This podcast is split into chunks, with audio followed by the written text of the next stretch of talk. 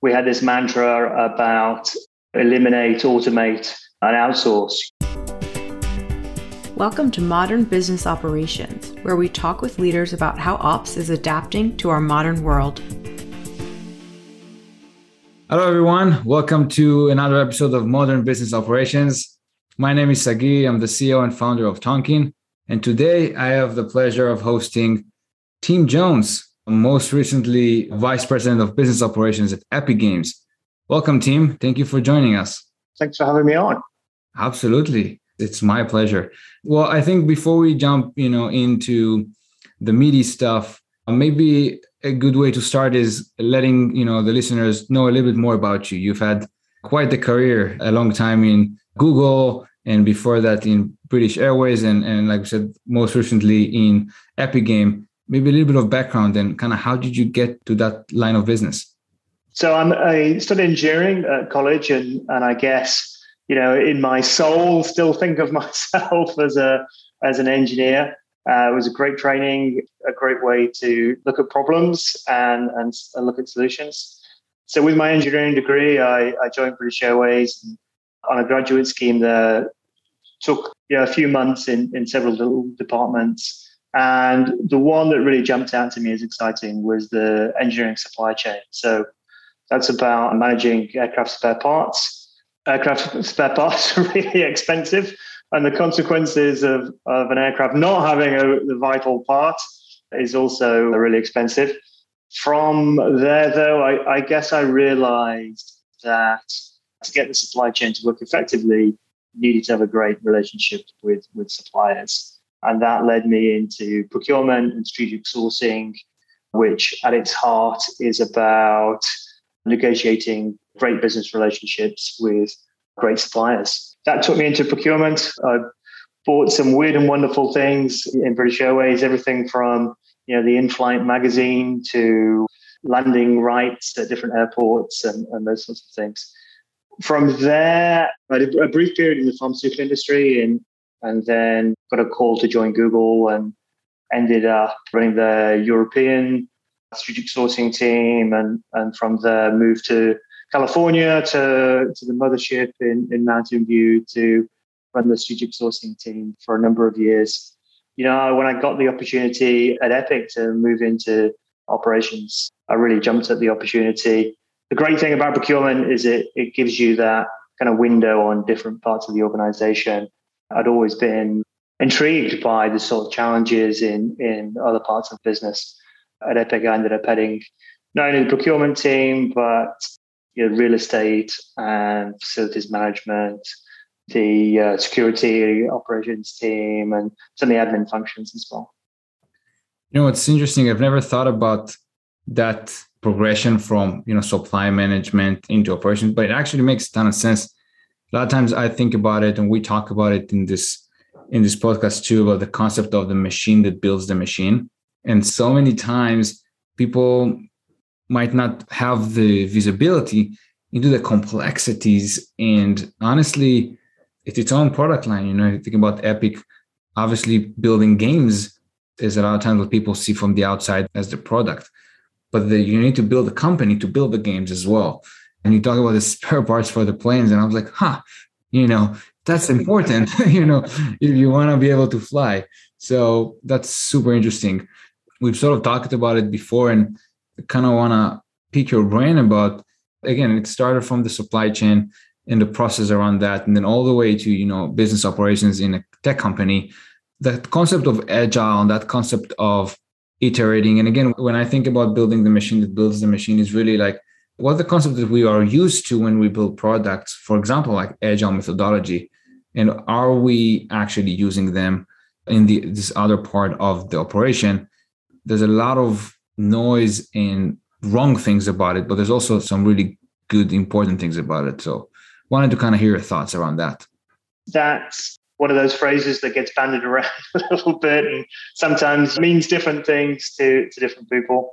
You know, I guess you can go back to the textbook and the uh, agile manifesto on principles and values. You know, for me, agile is about having autonomous teams, having great internal communication, having you know really strong collaboration with the customer, you know, launching a product and, and getting that in front of people and iterating, and really responding to feedback rather than hey, this is the plan that I wrote on day one of the project. And my job as a project manager is to stick to that plan. So, really, really being responsive. In the early days of Google, we had this mantra launch and iterate.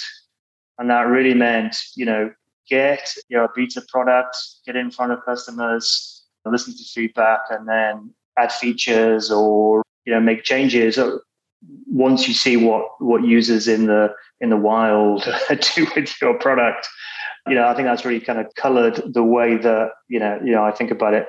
Obviously you have to be really careful with that though is you know often you get one chance to impress a customer and that can be an internal user as it as it can be a paying customer. And so you know you really have to make sure that you don't compromise on on the quality of the product that you're putting out there, the poor quality of the process, because I think it's easy to switch people off and then hard to uh, get them back on side once you've given them a taste of something that, that wasn't ready. It's so interesting to think about that balance. In one way, actually running that, you know, launch and iterate, that sort of true agile concept of, hey, we don't know everything up front we know some of it. Let's actually get feedback from you know our users. And whatever it is that you're doing to your point doesn't have to be like the traditional you know i build a product and had users logging in. But you know any interaction you're doing with someone else whether it's a service you provide whether it's a product you build and whether it's a process you design that feedback is key. What i like about it is that it's almost humbling right? it's basically saying we have a direction we don't have everything figured out. It's that process that would actually produce the best result. But at the same time to your point you have to bring that customer that other side of it with you along the way because if their expectations are wrong this might look like the opposite. I was just incompetent uh, delivering the wrong thing. Yeah exactly yeah or not investing enough of effort why are you giving me this minimum viable thing? That's kind of where i'm where i'm intrigued by some of those business operations as a whole but even more specifically you know when you talked about the supply chain and the different type of projects or when you talked about you know procurement and, and you know, buying different things do you see those roles also able to adapt some of those concepts Oh, absolutely. Yeah. I think any time where you've got, you know, a process which you're trying to operate, then, you know, you can think of that in terms of, you know, an agile process. You know, you're delivering a, a service to somebody and, and each element of that needs to be designed. One of the ways of bridging that gap that we just talked about is to have that small group of trusted, you know, customers or users that you know you can use as a as a sounding board before you go mass market. That's a great way of gathering that early feedback before you uh, you know you embarrass yourself too widely. This episode is brought to you by Tonkean. Tonkean is the operating system for business operations, providing businesses with the building blocks to orchestrate any process with no code or change management required. Contact us at tonkean.com to learn how you can build complex processes fast. And if you're interested in staying up to date on all things business operations, join the Adaptive Ops community at operations.community. It's funny how applicable, you know, a lot of those concepts that, you know, have been became sort of a standard in how you develop software product, how much they are applicable for everything else and how little people do that. But that's that's sort of exciting. Now, speaking about maybe some of your you know more recent experience, more directly on the business operations, Epic Games obviously was scaling very very fast. Pun not intended. Epic uh, games that you guys uh, produced, you know, like Fortnite and others. But when you're scaling so fast, is that better for Agile, or is that actually prohibiting that type of approach? Scaling was the big challenge at, at, Epic, just responding to the, the huge growth. You know, the temptation when faced with those kind of scaling problems is to double down and work harder. the smart thing to do is to try and carve out some space, take a step back and, and look at the process that you're, you're trying to operate or the service you're trying to deliver and really examine about are you doing the right thing? What's the process that you're trying to deliver and how can you re-engineer it to be to be more efficient and scale through efficiency? You know, and I learned a lot about that at, at, Google. And back then we uh, developed this concept of a, of a process owner. You know, the process owner is responsible for the design of the process rather than the day-to-day operation. And they could really focus on, you know, designing the user journey. And it's, you know, very similar to that kind of software agile philosophy. The process owner would look at the process trying to deliver, and we had this mantra about eliminate, automate, and outsource. You know, and those are sort of three things in order that we'd look to do. So, you know, look at the process. What are the steps? Are all the steps necessary? What can we eliminate? What we've left with? What can we automate? And then, you know, where we are left with with elements of manual work, you know, where can we outsource? scaling through hiring a bunch of people is really difficult. You know, if you've done that work on the on the process, then uh, the smart thing to do is to is to find a delivery partner who can really specialize in that scaling and partner with them. And then I think the, the beauty of the process owner model was, you know, it's not just a one-time exercise that, okay, you know, I've, I've ticked off, I've done my process now, I've done my user journey you know, it needs to be an iterative process where you're constantly looking where are my customers' pain points, where are people dropping out the process, where have I got poor feedback, and then really addressing each one of those and looking for opportunities for, for efficiency. That's a very successful approach that has also worked well at, at Epic.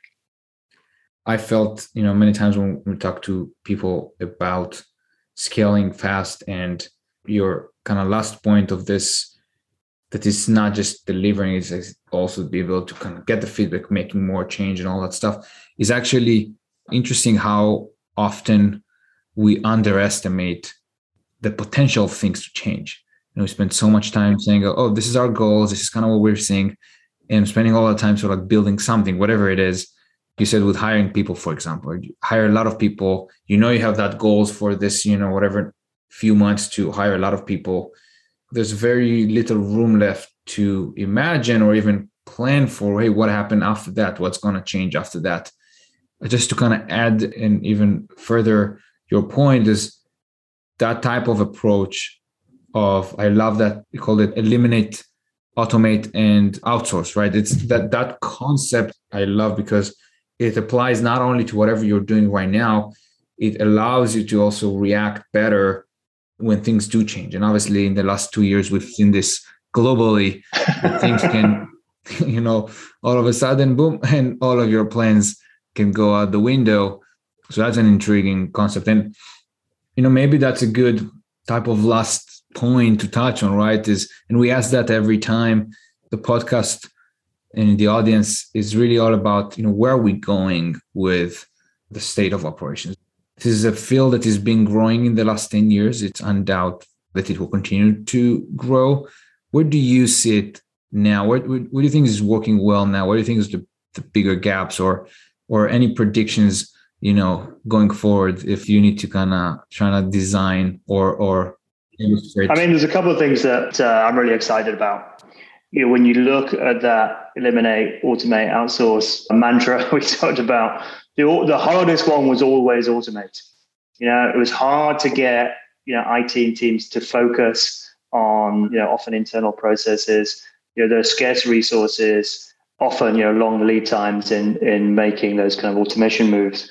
Yeah, I'm really excited by developments in, you know, no code or low code solutions that to help automate, you know, such as it wasn't designed to be a plug for uh, you, but you know, that is an area that I think is is super exciting. And you know, a real game changer in the way that uh, we can we can make that automation. You know, the second one is around customers and, and particularly internal users tolerance for for bureaucracy and poor customer experience and poor IT solution, poor user interface. And that really just shines a spotlight on, on these operations teams. You know, means we have to raise our game and innovate harder and you know that's what that's what gets me up in the morning is is that innovation so you know, it's an exciting area to be in. Well, I couldn't agree more. I think you're spot on. It actually comes from the user.